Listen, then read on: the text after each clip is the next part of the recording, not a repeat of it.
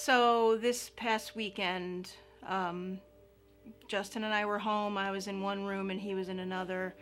And I was watching TV or whatever, and he was in our room. He's been trying to install something on his computer for a long time, and he keeps on having problems with it. Wasn't working right. Nothing was working right. So I finally erased everything, restarted over, and I started deleting system files, which, uh, yeah, it's not good. So it was at that point I started getting uh, frustrated. Uh, my wife was out in the living room watching TV, and And I could hear him getting more and more frustrated with what he was trying to install on the computer. And so I just decided I'm not going to pay attention because he's going to get frustrated, and then I'm going to hear him get frustrated. prone to get upset at little things like traffic and computers and just little annoyances that, that bother and I just stopped and I th- thought about it. I I don't want to be angry and upset. I don't want to be that guy. So I found some. Uh, fortunately, all the music was saved, and I threw uh, some music on, some good old Kirk Franklin stomp, and you know, good classics, and I just started singing. And can I get a witness?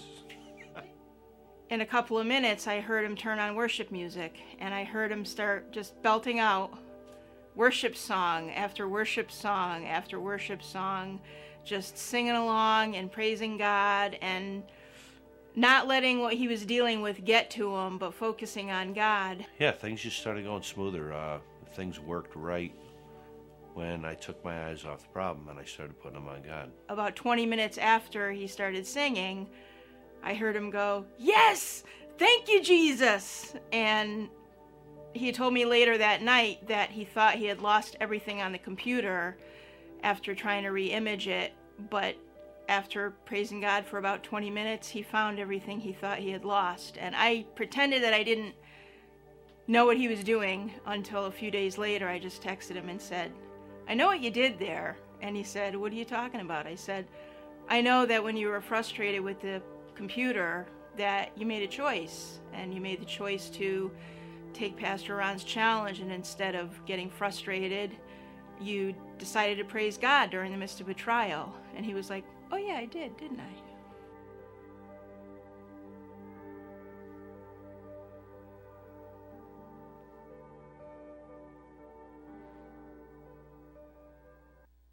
You know, we've been talking about perfect peace. And today we're going to go into the aspect of wholeness. Um, how many of you have uh, made the choice recently to sing instead of complain? Three? Okay, that's good. It's worth it then. Uh, well, that's what we had told you. We've been actually talking about peace. And uh, I've been hearing lots of comment. It's been impacting lots of folks' lives. And we discovered that peace, perfect peace, well, the way to see if you have it or not is if you find yourself in unpeaceful situations, difficult situations, you know, and uh, very unsettling, unpeaceful, you can tell if you have that perfect peace that Christ provides for us if you can sing in those difficult times. If you can't sing, you don't have the peace, okay? You really don't because your focus is in the wrong place. But it's still a, a great challenge to evaluate from time to time. Do I tend to complain? Or even in the midst of difficulty, can I sing? And I was delighted. We had a, a meeting this week with uh, well, my Susan and Sue and, and things, and she had shared with us about Justin. And I said, well, maybe he'd share a testimony you know, because she was just excited to see that, you know, is that it's natural to complain in difficult times. It's supernatural to sing when you would rather complain. You know what I'm saying? So I think it's a good thing to operate in the supernatural. Well, in the um, book of John, chapter 10, let me read something to you here. It says, John 10 10, it says, the thief, and this is Jesus talking, and, and he says, the thief, talking about Satan, His purpose is to steal and kill and destroy. The devil's goal is to leave you broken in your body, your soul, and your spirit. That's the devil's purpose. And anything in your life that has to do with stealing, killing, or destroying is coming not from God, but it's coming from the devil. And Jesus said here, He says, the thief, the devil, his purpose is to steal and kill and destroy. Jesus goes on to say, My purpose, Jesus said, is to give them a rich and satisfying life. Now, if, if you have a choice of being broken in body, soul, and spirit, or to have a rich and satisfying life for 2016, what's your choice? Rich and satisfying life. You know, uh, other translations will, will, call that a, a uh, you know, an abundant life, or, or, or life in all of its fullness. Another translation says. But I like the New Living Translation here, where it says, Jesus, my purpose for you is to give you a rich and satisfying life. That's God's will. If, if you think God's in heaven with a big stick, ready to clobber you on the head, you're believing a lie. God loves you. He cares about every detail of your life. He tells us in His Word. He delights in all the little details of your life, and He wants to help us, you know, if we'll slow down and look His way. Um, over in the book of um, Proverbs, chapter 4, and that rich and satisfying life, that really has to do with wholeness. You know, that's the word you see under here, under perfect peace, wholeness, that we're going to talk about a little bit. And I really believe it'll greatly inspire you and, and give you some insight for 2016. He says here in Proverbs 4.20, and, and God speaking to us, he says, My child, pay attention to what I say. I mean, his word. This is the manufacturer's handbook, you know. He says, My child, pay attention to what I say. Listen carefully to my words. Don't lose sight of them. You know, you, your Bible gets covered over with all the clutter in, in the house, and, well, where's my Bible? I hadn't read it in months. You know, that's what he's saying. Don't lose sight of my words. Let them penetrate deep into your heart. How does God's word get deep into our heart? That's where it changes us, is that. How does it get there? Through hearing it and through seeing it. Your eyes and your ears are the doors, the gateways to your heart. And whatever you see, good or bad, it's going to come in your eyes. Whatever you hear, good or bad, it's going to come in your ears, and it's going to get into your heart. Uh, poke my finger in my eye, I got eyelash in there. Okay. Hope that eyelash don't get in my heart. You know, you know, it's like no, but our eyes and our ears are gateways to our heart, and and when you take God's word, that's the way you get it in. And see, when you take God's word in through your eyes or ears, it produces faith. You become stronger. You, you begin to believe, well, maybe God will answer my prayers after all. Our faith increases when you hear God's word. It's just the way it is. So he says here in verse 21 Don't lose sight of them. Let them penetrate deep into your heart, for they bring life. God's word, it brings life, wholeness. It brings life to those who find them and healing to their whole body. I don't know if you knew that or not, but God's word, the reading and the hearing of God's word promotes healing for our physical bodies. Better than penicillin or anything else out there. I'm not saying you shouldn't take something else, but I'm telling you, God's word heals and it restores. So he says in verse 21 Don't lose sight of them, let them penetrate deep into your heart, for they bring life. They bring life to those who find them, that wholeness and healing to their whole body. Guard your heart above all else. Guard your and how do you guard your heart? Exactly. By guarding what goes in your eyes and guarding what goes in your ears. You want to be doubtful, fearful, listen to a lot of doubtful, fearful, anxious, worrying kinds of stuff. The way I guard my heart is by guarding what goes in my eyes and my ears. So he says here in verse 23 guard your heart above all else.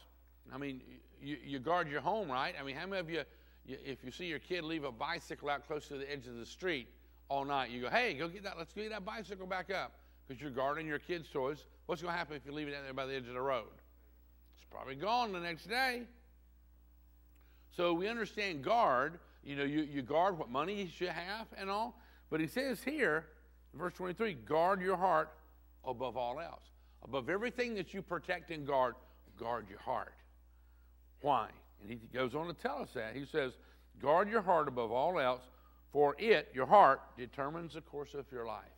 What's in your heart, whether it is faith or doubt, you know, whether it's peace or fear, it, it uh, determines the course of your life, where, where you're moving upward and gaining, you know, height, like climbing a Mount Everest, or are you spiraling downward out of control? It determines. Guard your heart above all else, for it determines the course of your life. And avoid most perverse talk. And I'm, so, I'm sorry? Oh, you're right. Don't say guard, avoid most. It says avoid all perverse talk. All perverse talk. Stay away from corrupt speech. Remember we were talking not too long ago about euphemisms? You know, lots of times people will say something. It, instead of a profanity, they'll use another word that's kind of similar. And uh, our kids, I don't know if you knew it or not, but our kids had the same lesson the following week. And it's kind of interesting. All these kids going, Oh, you said a euphemism. You know, it's like, it, it, they remembered it, you know. And Hopefully, have any of your kids been talking about euphemisms at home? You know, a couple of you have, you know. So uh, it's terribly convicting when your kid goes, Mommy, you shouldn't say that, you know. Terribly convicting. But anyhow, he says here that we are, verse 24, avoid all perverse talk, because we have to give account for it one day. Avoid all perverse talk and stay away from corrupt speech. Look straight ahead and fix your eyes on what lies before you. As we launch out into 2016, keep your eyes looking forward. Don't go looking left or right off, uh, off of uh, the path that God has set for you. Mark out the straight path for your feet. Stay on the safe path. Don't get sidetracked. You ever get sidetracked? Oh man, we live in a world of sidetrackness. You know, you're doing something and you get a phone call, you get an email, you get a text, somebody comes by, you know, and you're over here and here.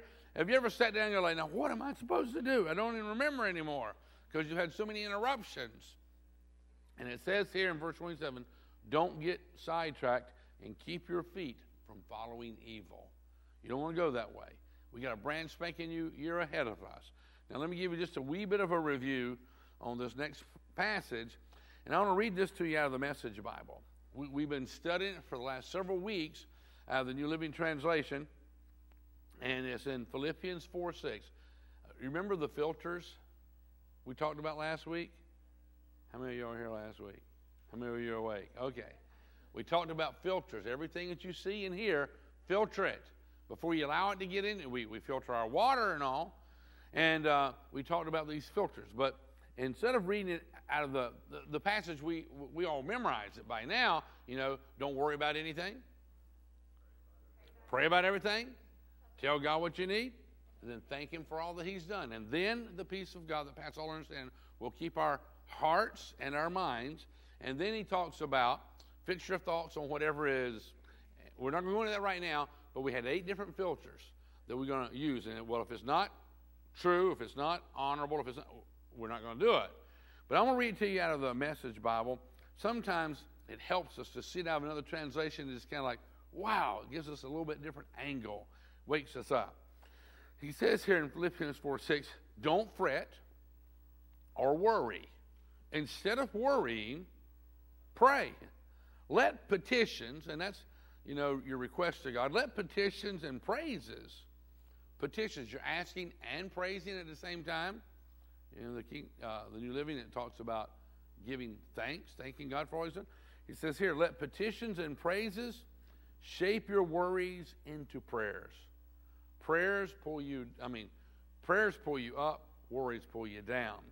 So he says, let your Petitions and praises shape your worries into prayers, letting God know your concerns. Verse 7 says, Before you know it, this is if you don't worry, if you pray instead and you thank God for all things He's done, before you know it, a sense of God's, what's that word? Wholeness. This is what we're talking about today wholeness. Before you know it, a sense of God's wholeness everything coming together for good will come and settle you down if you choose not to worry, if you choose to pray instead and to praise Him in all this sense of God's wholeness, He says. Everything's coming together for good. You know, it says that's going to come and it's going to settle you down. You're going to have faith. You're going to be encouraged. You're not going to be anxious and, and all. So he says in verse 7 before you know it, a sense of God's wholeness. Now, I wonder what word that would have been in the other translation we read. Where it says, if you do this, the peace that passes all understanding will keep your hearts and your minds. In the Message Bible, it says a sense of God's wholeness. Now, if you're a student of the Word of God, you go and study, you're going to begin to discover the word peace. Often, hundreds of times in the Bible, the word peace means wholeness. You wouldn't know that if you didn't study. You wouldn't know that if you didn't look at another translation, if you're not going to study, and they bring it out. So he says, before you know it, a sense of God's wholeness, his wholeness, everything coming together for good, will come and settle you down. You remember uh, the last verse that uh, we read, I believe it was last week, and I've shared it with dozens of people. Almost anybody who'd stop and listen to me this past week, I shared this verse because it's just so good. It's in Job 22, verse 21, and it says, Submit to God, which just basically means yield to God, surrender to God, and you will have peace. And that word peace is not just tranquility, everything is going to be calm. That word peace has to do with wholeness. He says, Submit to God, and you will have peace then things will go well for you. In 2016, how many of you want things to go well for you? I think we all do. We don't want things to go bad for us, do we? No. We want to have a rich and a satisfying life. We don't want to have a poor and unsatisfying life, do we? Anyhow, picking back up here, where it says in verse 7, Philippians 4 7 says, Before you know it, a sense of God's wholeness, everything coming together for good, will come and settle you down. It's wonderful what happens when Christ displaces worry. To displace, to, to dislocate worry, to oust worry, to hit the button, eject worry. It's, a, it's wonderful what happens when Christ displaces worry at the center of your life. Stop worrying and, and, and have that peace.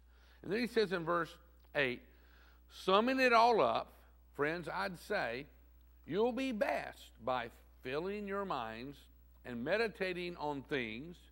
These were the filters the things that are true and noble, reputable, authentic, compelling, gracious, the best, not the worst, the beautiful, not the ugly, things to praise, not things to curse. He's telling us to think on the positive, and it will transform and change our life. And this book is full of the positive. It is. It's life changing, has transforming power. The New Living uh, that we read last week, and we said this is the, the eight filters, and it says to think on these things. It says in the New Living, in verse 8, it says, What is true and, and honorable. So it has to be true, and it has to be honorable and right. Think about the things that are pure and lovely and admirable. Think about the things that are excellent and worthy. So all of those things are eight filters that are in a line. And if you're going to watch something, listen to something, think about something, make sure you filter it. That it's true, it's honorable, it's all those things. And a brother told me uh, last week, he said, You know what? I'm going to put all those little filters on a, uh, a nice little uh, you know, paper. He was going to draw it up and make it look really nice and put it on the monitor of his computer. Was that a good idea? How many of you think that's a good idea for maybe you to do? to put a little piece of paper on your computer or your television. You think that's a good idea? That's kind of wimpy, you know that, right? Well, for those who are not answering me, I want you to put a piece of paper this big on there, okay? Filter it all out until we can really filter the bad stuff. Because that stuff you watch and you hear, I'm going to tell you, one of the quickest ways to destroy a family is to watch soap operas all the time. Because you'll get, begin to project that stuff into your own life. You got to filter that garbage out. You really do. I'm just telling you the way it is. Isaiah 52, verse 4 says, This is what the sovereign Lord says. Isaiah 52, 4. Long ago, my people chose to live in Egypt. They chose. They chose to live in Egypt. They disobeyed God, therefore they went into Egypt. Long ago, my people chose to live in Egypt. Now they are oppressed by Assyria. What is this? asked the Lord. Why are my people enslaved again? Those who rule them shout in ex- exultation. And God says, My name is blasphemed all day long. But I will reveal my name to my people, and they will come to know its power.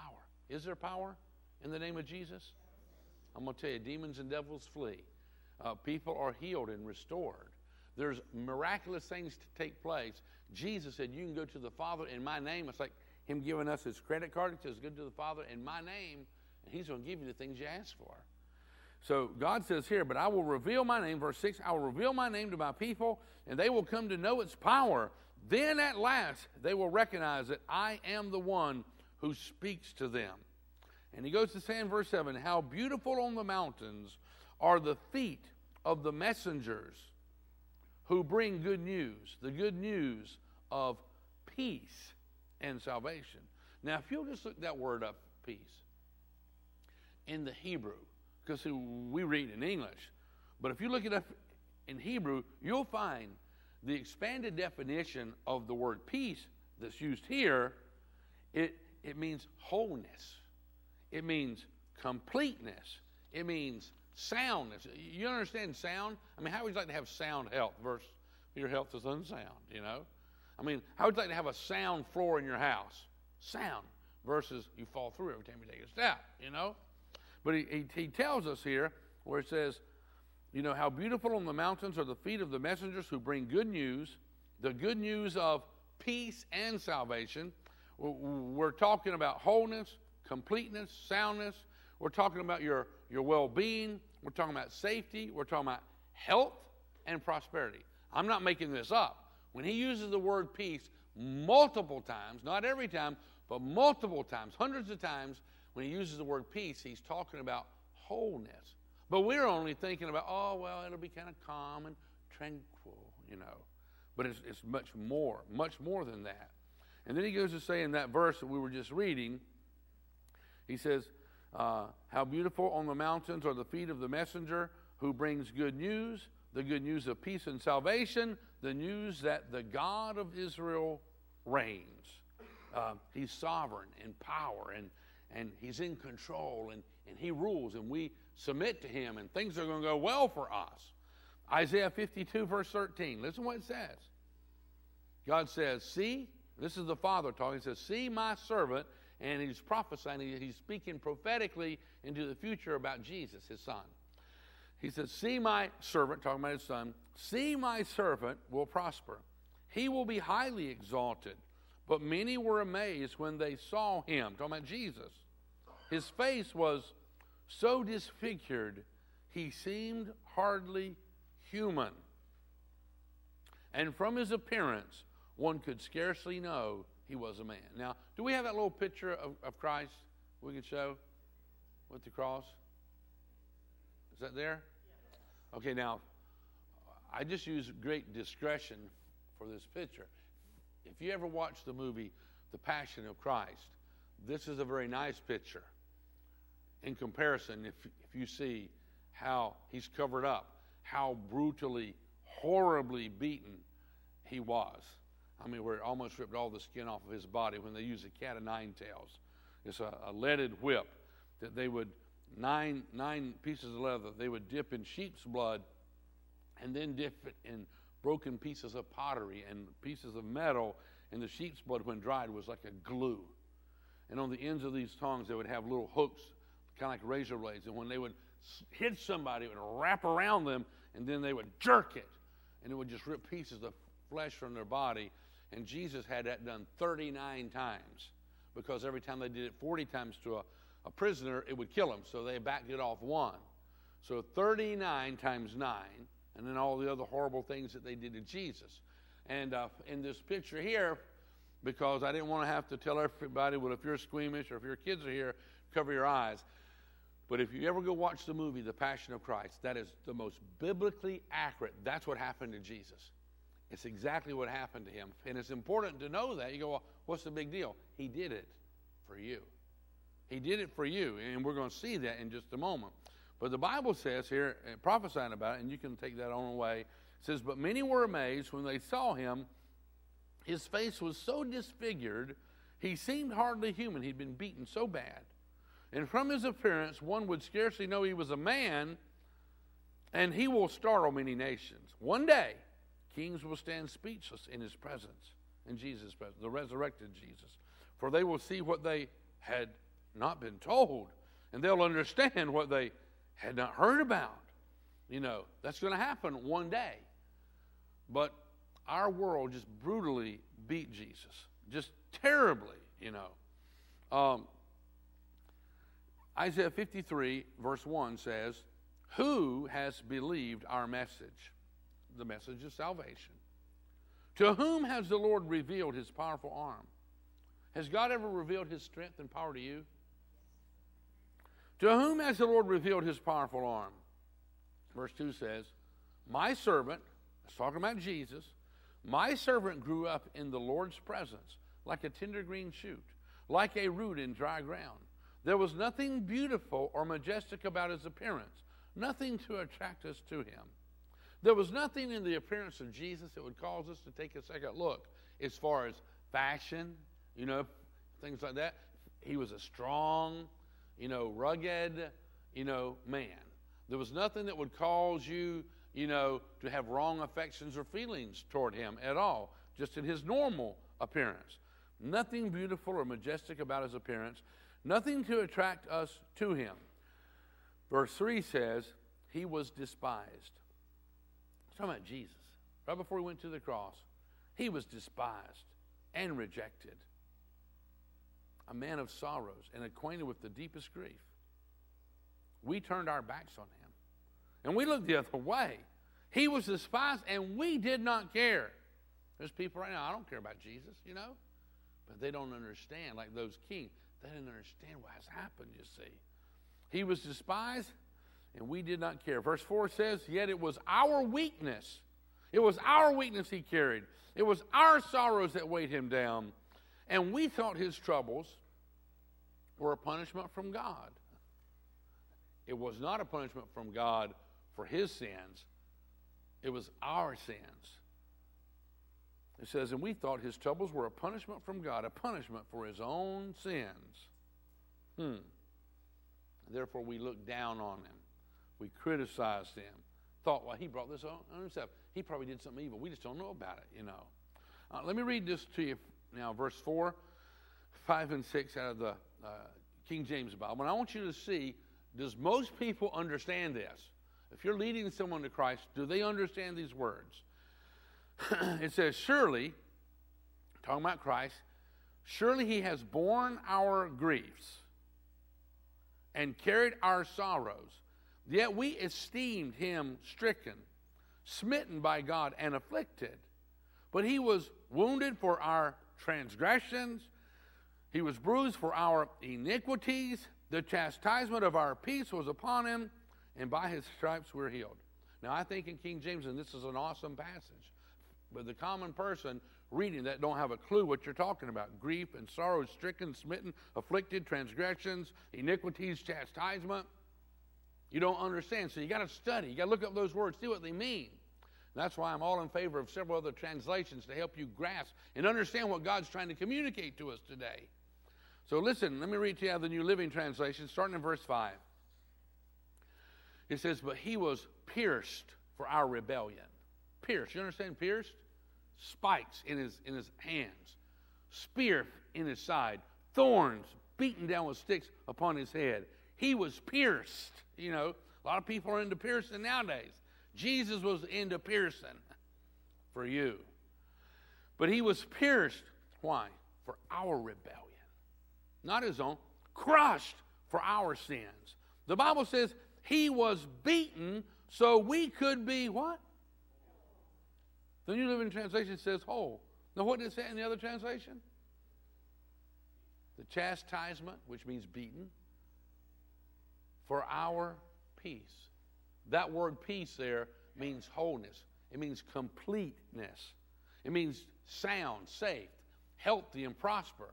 Jesus was beaten. unrecognizable so you could be whole, so you could be safe, you could be sound, you could be healthy, you could be prosperous, you could be complete. Jesus was beaten so you could do well. And that's exactly what it's saying. Now, the casual look, you would have no clue. Well, his chastisement so I could be tranquil. And that's not what it's talking about. You got to go deeper and find out what he's saying. But he was pierced for our rebellion, crushed for our sins. He was beaten so we could be whole. Beaten. You remember the story we've talked about before, the whipping boy?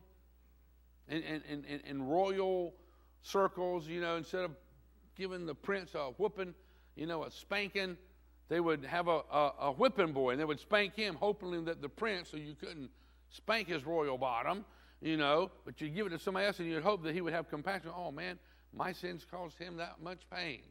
That's the way they would have actual whipping boys, you know. And Jesus was really our whipping boy, and Jesus paid for our wholeness. He said so. He was beaten so we could be whole, body, soul, and spirit. You understand you're a spirit, right? You are a spirit. You have a soul. That's your mind, your thinking faculties, your emotions, and, and, and all of that and you live in a body. We are triune body, soul, and spirit. How many of you usually don't forget to feed the body? Somebody is saying right now, boy, I can't wait till this is over so I can go get something to eat. But we don't always feed the spirit and the soul. And we don't recognize that. What happens if you forget to feed your dog for like two months? You don't have a dog no more. And we got to feed our body, our soul, and our spirit. Anyhow, he says here, Jesus, he was beaten so we could be whole. He was whipped so we could be healed. Now, that's interesting. He's talking about specifically says, so we can be healed. Listen to what Jesus says in, in John 14, 27. Jesus says, I am leaving you, before he was crucified, he said, I'm leaving you with a gift peace of mind and heart. Okay? But now, here in the Old Testament, he tells us, he tells us something else. He says, he was whipped so we can be healed. That has to do with the body. And that wholeness has to do with the body. And the peace that Christ paid for has to do with body, soul, and spirit.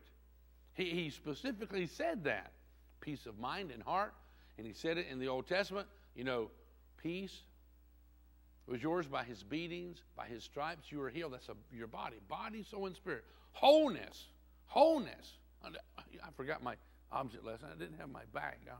I'll be right back.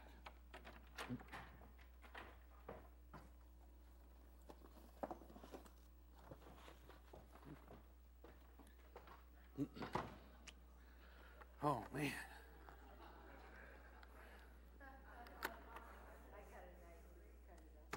This is a great object lesson. The only problem is, you guys know that I'm allergic to wheat.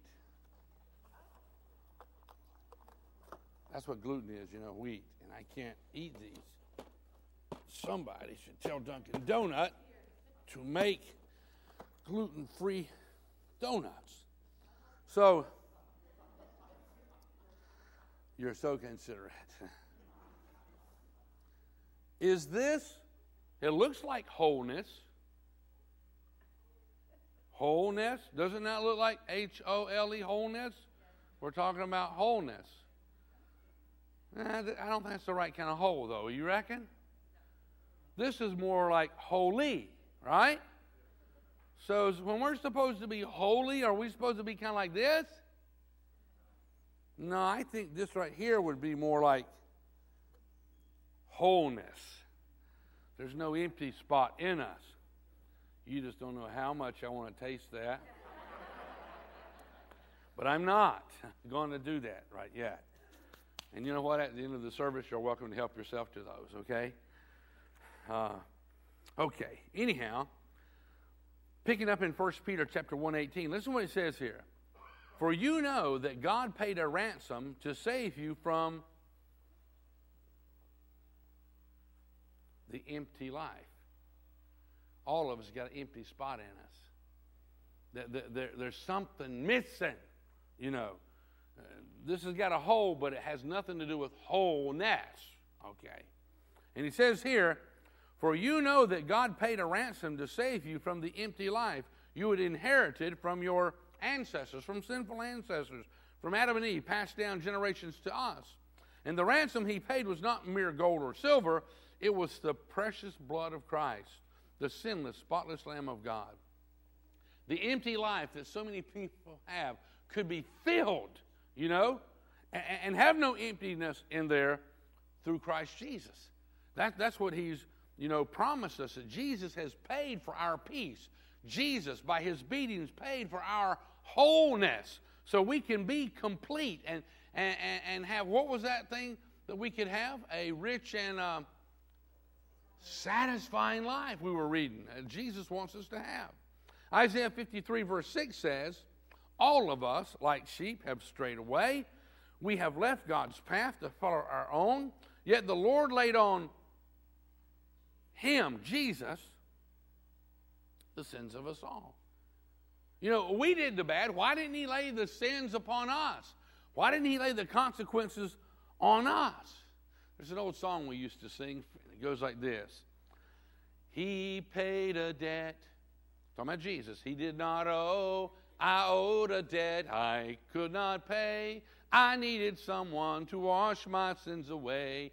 And now I sing a brand new song, Amazing Grace. Christ Jesus paid a debt that I could never pay. I couldn't pay it. I couldn't pay the, the debt of my because of my sins. I just couldn't do it. But Jesus, who was sinless, was able to pay not only my debt, but your debt as well.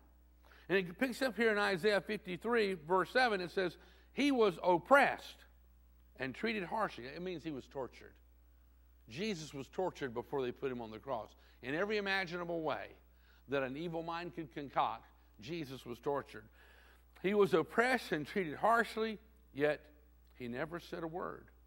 Jesus never complained when they beat him and they crucified him. He never complained or defended himself. Thing was, he created the world. He had the power to stop it instantly. But see, he came to pay your debt, not his own.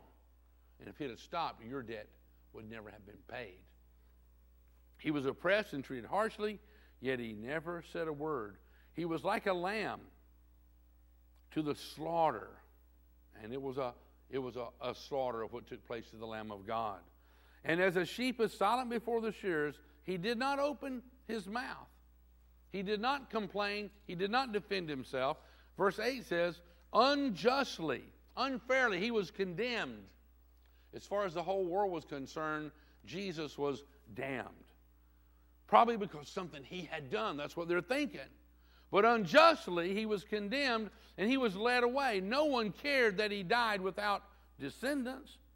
A lot of people like the idea of leaving their family behind, you know, that their name continues. But no one cared that he died without descendants, that his life was cut short in midstream. How old was Jesus when he died? 33 years old. That's young. You know, cut off from the land of the living as we know it. His life was cut short in midstream. But he was struck down for the rebellion of my people. The Father says Jesus was struck down not for anything he'd ever done, but for the rebellion. Because of the rebellion of God's people, that includes you and me, Jesus was struck down. You know, we're the ones who should have taken the stroke of death. But Jesus, it says, was struck down for the rebellion, the Father said, of my people. He had done no wrong, verse 9. He had done no wrong and had never deceived anyone, but he was buried like a criminal. He was put in a rich man's grave. But it was the Lord's good plan. What?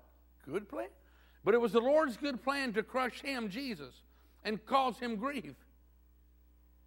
Yet when his life is made an offering for sin, good plan? Let me think about that. It's a good plan. Was it good for him? Not physically. But it was good for me and you that somebody took my place, somebody who was strong enough. If I'd have taken the consequences of my sin, well, the Bible says the wages of sin is death, I would not have survived it. Listen to what it says in Hebrews 9:22. In fact, according to the law of Moses, nearly everything was purified with blood.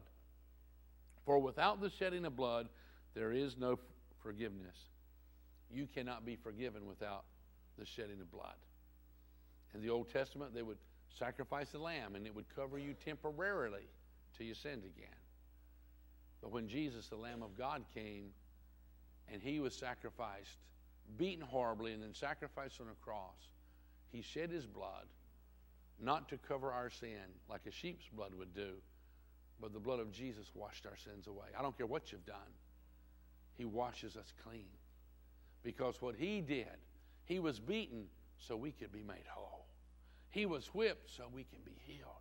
Don't sound right. That's grace. That's God's mercy. That's His love for us. Let me read verse 10 up here once again. In Isaiah 53 10. But it was the Lord's good plan to crush him and cause him grief. Yet when his life is made an offering for sin, he will have many descendants. Talking about spiritual offspring. He will have many descendants. He will enjoy a long life. And the Lord's good plan will prosper in his hand. It's hard to imagine the beatings and the crucifixion was part of a good plan. It was a good plan to rescue us. When he sees all that is accomplished by his anguish, by his pain and all, he'll be satisfied. Jesus will. He'll be pleased. And because of his experience, my righteous servant will make it possible for many to be counted righteous, which means because of what Jesus did, it's possible for many to be made right with God. Jesus paid the debt I couldn't pay. He took the abuse that I, I would have died in the midst of. And it says, My righteous servant will make it possible for many to be counted righteous. For he will bear, what's that next word? All their sins. Jesus was our whipping boy. Now, you may not believe it, you may not accept it, but Jesus has paid your debt. And, and the, the thing that really matters the most is a young fellow to me, I recognize he paid my debt. And I surrendered to him. And he completely forgave me, but you cannot be forgiven without the shedding of blood. And even your own blood will not make it right because you got sinful blood flowing through your veins. Jesus' blood was pure and holy and sinless. He was a sacrifice that the Father would accept on your behalf. And then the last verse here in Isaiah 53 uh, there, I'm sorry, he says, verse 12, it says, I will give him the honors of a victorious soldier. Because, see, Jesus was here on a covert mission, stealth. He, he snuck behind enemy lines. He was camouflaged with a human body. And then when, when he, he was crucified, the devil, thinking he was like everybody else, snatched him down into hell, where Jesus proceeded to beat the stuffings out of the devil. The Bible says it. He ripped the keys out of the devil's hand, where he, the devil could lock you up in hell forever. And then on the third day, Jesus rose from the dead. And the Bible says this all the people who were waiting for the Messiah to come, who were in a temporary waiting place called the bosom of Abraham, when Jesus rose from the dead, this is right in your Bible. It says the tombs all through the city were opened up, and grandma and grandpa and aunt, you know, Bertha and Uncle Fred, they came out of their tombs and walked around going, hey, what's going on here? When Jesus rose from the dead, other people did too. Did you know it was in the Bible? It says so. I mean, he wanted you to know there is no such thing as purgatory. People got the idea of purgatory from the bosom of Abraham that once was there, but after Jesus did what he had promised he was going to come and do and rose from the dead, there is no place like that. And there's nothing you can do to get somebody out. Jesus done done it all, and all you got to do is believe him. He done paid it all. There's nothing you can pay to get somebody out. That once we die, we're in either heaven or hell. That's it. And our choice is to be made now while we are alive. Anyhow, let me read that verse. He says, I will give him the honors of a victorious soldier. Talking about the Father says, I'm going to give Jesus the honors of a victorious soldier. It's the highest honor. Because he, he willingly exposed himself to death. Jesus looked death in the face without a flinch. Is that possible? Can you understand how he would do that? Knowing what was going to come upon him? It's just like if, if there was a grizzly bear coming through the woods. Would it frighten you? The answer is yes. But what if your kids were there with you? Would it frighten you? But would you look at it differently? Man, I'm going to be out there with my pocket knife and anything else I might have on me, and I think I'm quite able to equalize the situation. But one or two things will happen. If the grizzly bear is after me and my family, I'm either going to kill it, or it's going to be so full after eating me, it don't want nobody else. So my family's going to be safe. And what I'm telling you, when you're doing it for somebody else, the fear is not the same. It's just like for my family, I'll face a grizzly bear with a pocket knife. You know, just come on, you know. But if you're out there all by yourself, you want to run. Well, Jesus, you know, it says he exposed himself to death. I mean, he didn't flinch, he looked death in the face. And he defeated death and he rose from the dead. And it says he was counted among the rebels, although he had never rebelled himself. And he bore, which means he took away the sins of many, and he interceded with the Father for rebels. Father, forgive him, forgive her, forgive them. They believe in me. I paid their price. A mountain school had a hard time keeping a teacher, partly because where they were, and partly because there was a group of big, rough boys who took pride in running off the teachers. The biggest and the roughest of the boys was named Tom. A new young teacher won over the boys, however, by letting them write their own rules for the school. It turned out that the boys expected the rules to be very strictly enforced with the rod. Boys helped to write it. If you offended, the teacher had to discipline. And, and since they were part of the writing of it, they, they were adamant about it and they were excited. Well, this was during the days when corporal punishment was allowed in schools. Does any of you remember when corporal punishment was allowed in schools? Any of you here ever get any licks when you were in school? I'm not exaggerating. I'm responsible for wearing a couple of paddles out by my principal of my school. I knew him almost, saw him every day. And he had his paddle was named Sam, and it had holes drilled in it. And after the licks I got from cutting up in class, we'd sit down and talk. Well, anyhow, we don't can't do that no more. But anyhow, this article that I'm reading you, this was back during the days when corporal punishment was allowed in the schools. For example, cheating would be punished with five licks of the rod, and stealing with ten. All punishment had to be given with the offender's coat off because, like I would get him on my set down, this was across the back. Everything went well until one day when Tom, it was the rough guy, his lunch was stolen. After all the investigation, and examining, and inquisitiveness with all the students, a frail little boy in hand me down clothes that were too big for him admitted to stealing Tom's lunch. The students demanded that this boy be whipped. When the teacher called the little boy up front, he came whimpering and begging to leave his coat on. The other students insisted that he obey the rules and take off his coat. When he did, a deathly silence settled over the room. This frail little boy had no shirt on. He had none. And his emaciated body looked like skin stretched over bones. He was really hungry.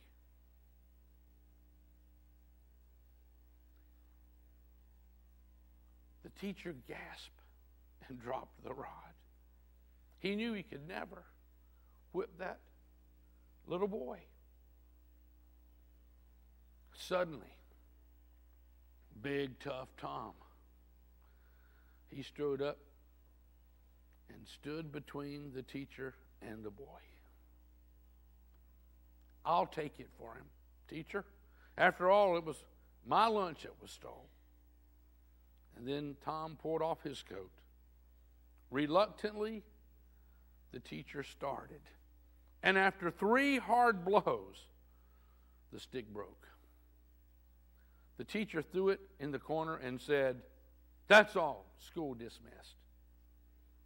The frail little boy laid his hand on Big Tom's arm and through his tears said, I'm sorry, Tom. I was so hungry. Thank you, Tom. That would have killed me. We can see the heart of Jesus Christ as we see that Tom, he took the beating for that little boy. And the Bible is extremely clear that Jesus, he took the beatings for you and I to have peace. And that word peace means wholeness, completeness, soundness. It's talking about well being, safety. It's talking about to be healthy and to be prosperous.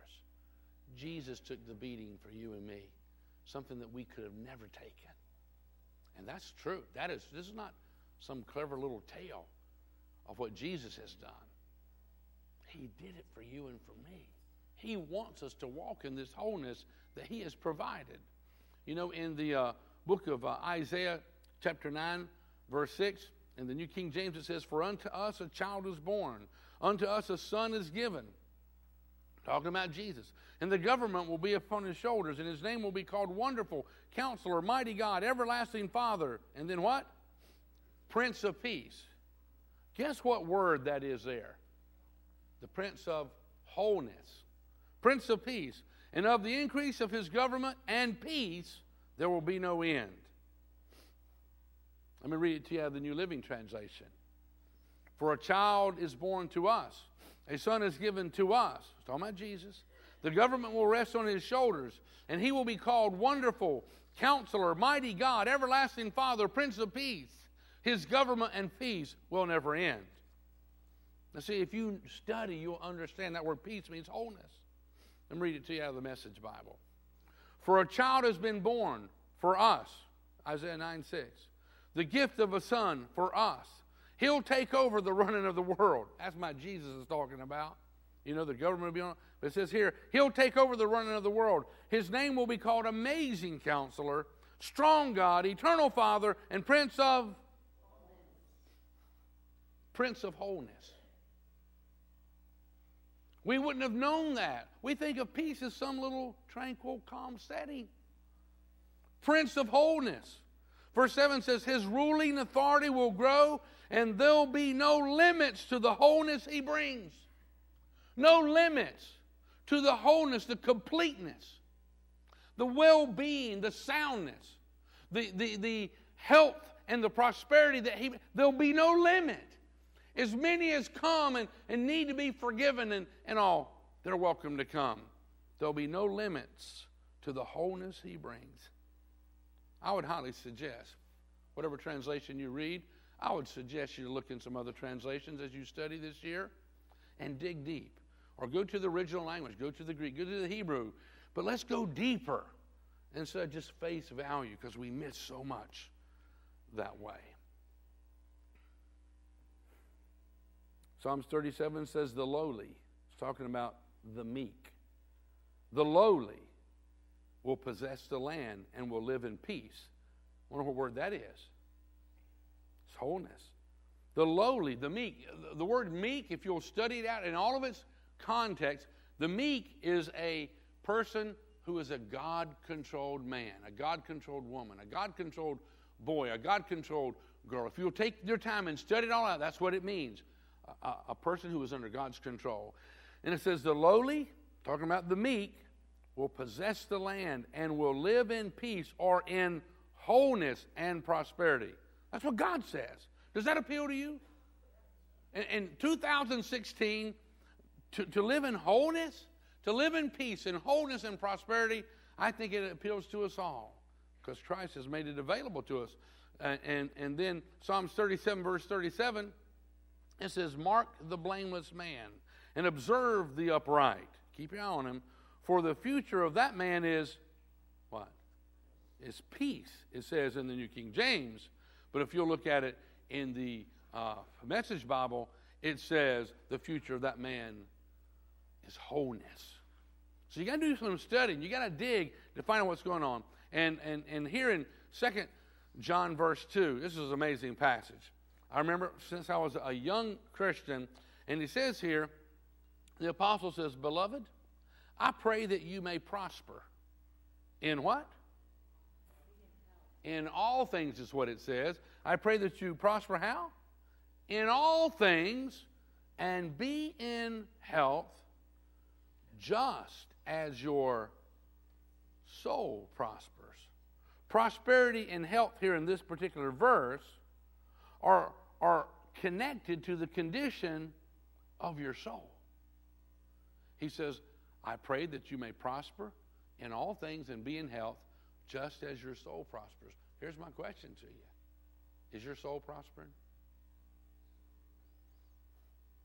You know, contamination that goes in our ears and our eyes will contaminate our heart and soul. We won't think right. We'll worry. We'll be negative. We'll be full of fear and anxiety and all that. Our soul won't prosper. But he said here, I pray that you may prosper in all areas of your life and be in health just as your soul prospers. So for 2016, we got to do whatever it takes to make sure that our soul's prospering. So we will prosper and be in health in all those other. Christ paid for it. He was beaten for your wholeness, body, soul, and spirit. He took the lashes on his back so you could be healed. Not when you get to heaven, but now. You, you say, are you saying that's, that's relevant to us right now? That's exactly what I'm saying. And we can do our part. Does it mean we're not going to have struggles or battles? No. Does it mean that if you're sick that, that your soul's not prospering? No. But I want to tell you, when, when I get sick, you know what I do? I confess all my sins. I confess sins that I never even committed, just to make sure. Do you know what I'm saying? I want my soul to prosper. I want to be forgiven. I want to build up my faith. I want to be encouraged. I want to be all that God has in store for us. It don't mean we don't have no battles, but it tells us we're going to overcome. We're going to overcome. We're going to overcome. Okay, we're going to close with this. I sure wish I could eat one of them donuts. Man, see now that's that's wholeness. This is a whole different kind of whole. H O L E ness. You don't want to be empty in your life. You want to be full the way Christ intended us to be.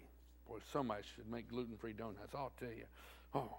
Anyhow, Luke chapter 17, verse 11, it says, And it came to pass, as he, Jesus, went to Jerusalem, that he passed through the midst of Samaria and Galilee. And he entered into a certain village. And there he met him ten men that were lepers. Leprosy was a horrible, horrible disease. It just deteriorated your flesh off of your, your body, and you lose fingers and ears and noses, and eventually it'd kill you. Anyhow, it says, There met him ten men that were lepers, which stood where? You understand why they stood afar off? When leprosy, they would stone you. If you get too close, people in the crowd would stone you and kill you. It's like you have leprosy, you will contaminate us. You go out there to that little valley, the leper colony where all the lepers live.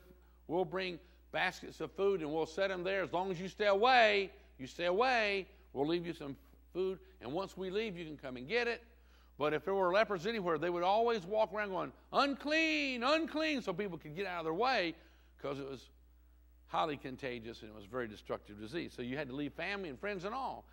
and so here these lepers, and, and, and, and they're coming toward Jesus, but they stood where? Afar off. And they lifted up their voices because they heard that Jesus was healing people, even leprosy. They lifted up their voices and said, Jesus, Master, have mercy on us, please. And when he saw them, he said unto them, Go show yourselves unto the priest.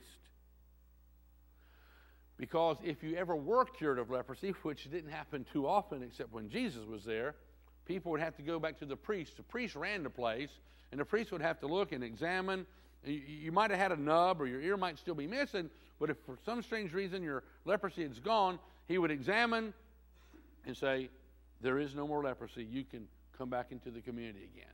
So the priest had the, the authority only to say that you were clean, you know, from leprosy and you was able to come back. So here, these guys were standing afar off, and it might have looked that Jesus, it might have looked like Jesus was afraid of them, but it wasn't the case. They just happened to stand afar off. They, they said, Please, Master, have mercy on us. And when he saw them, he just said to them, Go show yourself unto the priest. And it came to pass that as they went, they were cleansed. As they were walking toward the priest, the leprosy stopped eating away. The skin just healed right back up. You know, there might be a little nub there, but the, the leprosy was gone. They would be accepted back into the community again. Excuse me. And it says, and one of them, when he saw that he was healed, he turned back. And with a loud voice, he glorified God. And he fell down. He, he made it all the way to Jesus this time. And he fell down on his face at Jesus' feet, giving him thanks. And he was a Samaritan. You got to understand, back in those days, the Samaritan was considered the scum of the earth. There was no lower, you know, caste of people than the Samaritans. That was about as low as you could get. So it says he was a Samaritan. Verse 17 says, And Jesus answering said, Were there not ten cleansed? But where are the nine? Now, see, it's doubtful if those other nine, they, they may have been religious people before they got leprosy, but all, it, it was doubtful that they wanted anything from Jesus other than this physical healing. There's a body that they wanted healed, but there's a soul and a spirit as well. And when they saw that they were cleansed, their speed increased trying to get there to the priest so they could see their family and maybe get their jobs back and all. But one of them immediately turned around, and he happened to be one of the lower, the scum of the earth kind of people. And uh, he went and fell down at Jesus' feet, glorifying him. And it says in verse 17, and Jesus answered and said, Were there not ten cleansed? But where are the nine? Verse 18, there are not found that return to give glory to God. The word save means accept, save this stranger talking about himself. Remember what we read there in Proverbs 4? And it says, don't get sidetracked. People easily forget what Christ has done for them, and they get sidetracked. Verse 18 again says, There are not found that return to give glory to God except this stranger. And Jesus said to him, Arise, go thy way. Thy faith has made thee whole. Not just cleansed you, not just made the leprosy stop, but your faith has made you whole. And if you look up that word whole, you'll find it includes not just your body, but your soul and your spirit. This guy went away with a relationship with salvation, and where there was little nubs that had healed up on the other guys, his finger grew back. Where there was pieces of an ear that had healed back up, the ear grew back on. Wholeness. You study this out in God's Word. Wholeness, even here in this earth, not just when we die get to heaven, is talking about body, soul, and spirit. It's available to us. The devil tries to lie to us, convince us that God's mad at us and you can't really ask for nothing. God don't answer no prayer. But that's just not true. God loves you. And I believe He wants things to go well with you. No matter what goes on in our economy in 2016, no matter what goes on in the elections, no matter what goes on with ISIS and terrorism, I'm telling you, you stay close to Christ. You guard what goes in your eyes and your ears. You make sure that God's living word goes in there, and Jesus has already paid for you to have wholeness, body, soul, and spirit. He's paid for it.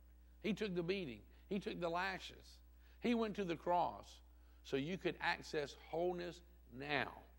And one day, we shall walk on those streets of gold and we'll see Him face to face and be reunited with all of our loved ones who've gone on before. But wholeness has to do for you right now. And I'm telling you, if you keep your eyes on Jesus, even in 2016, no matter what happens, the best is yet to come. Let's bow our heads if we could. Father, we thank you for your word. Thank you for your book, the manufacturer's handbook. Thank you that we can get to understand you and the things that you've done for us. Give us in this new year a determination to do what you said in your word to study, to show ourselves approved, to be workmen who need not to be ashamed, who can rightly divide and skillfully use and teach your word. We're determined to be that kind of person, Lord, today. Thank you for the price that was paid to wash our sins away. Thank you for Jesus willingly to look death in the face for us, taking those beatings for our wholeness, taking those lashes for our healing, giving his life for our salvation. We thank you, Father. As our heads are bowed, I'd ask you to join me in a simple prayer as we launch into this new year. Let us reaffirm our faith in Christ if you already know him. And if you've never really welcomed Christ into your life, would you consider right now when we pray that you would join us and pray and welcome Jesus into your life? Ain't nobody loves you more than Jesus does. He knows how bad you've been, the things you've done, and He forgives you. He gives you another chance. Would you join us as we pray? Dear Heavenly Father, I believe that you love me. And that's why you sent your son. And I believe that Jesus died in my place. And I believe he rose from the dead. And he's knocking at the door of my heart. I open wide that door. And I welcome Jesus into my life as my Savior, as my Lord, and as my soon coming King. I'm sorry for my sinful ways. And I surrender to you my life, my everything, and say, Your will be done. In Jesus' name. Amen. Amen. Before you leave, on your little weekly uh, challenge here, if you agree to it, you can just check it off, drop in the tithe box on your way out. It simply says, I am determined to do what is necessary to cause my soul to prosper in 2016. It's going to take a little bit of studying on your part. We'll talk more about it. But says, I'm determined to do what is necessary to cause my soul to prosper. And it really has everything to do with reading and hearing this and applying it. And if that's you, check it off, drop it in the tithe box. And if you prayed with us just now, please stop at the connections desk back there. And I got a little gift bag for you. There's a Bible, it's free. There's a movie in there that I believe would inspire you and some other little goodies that would uh, be an encouragement to you. And if you're a guest, we have a, a little uh, gift for all of our guests as well. Please take advantage of those. It's all free. And if you need some prayer, there'll be some folks up here to my left who would love to pray with you. And I am telling you, the God who we serve is alive and powerful, and He answers prayer. And miracles still do happen. So if you need some prayer, please take advantage of it. And then on your way out, would you speak to somebody you don't know? Get to know somebody you know? Or get reacquainted with somebody you haven't seen in a while.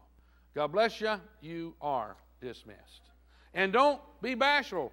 There's a dozen donuts here for whoever wants them.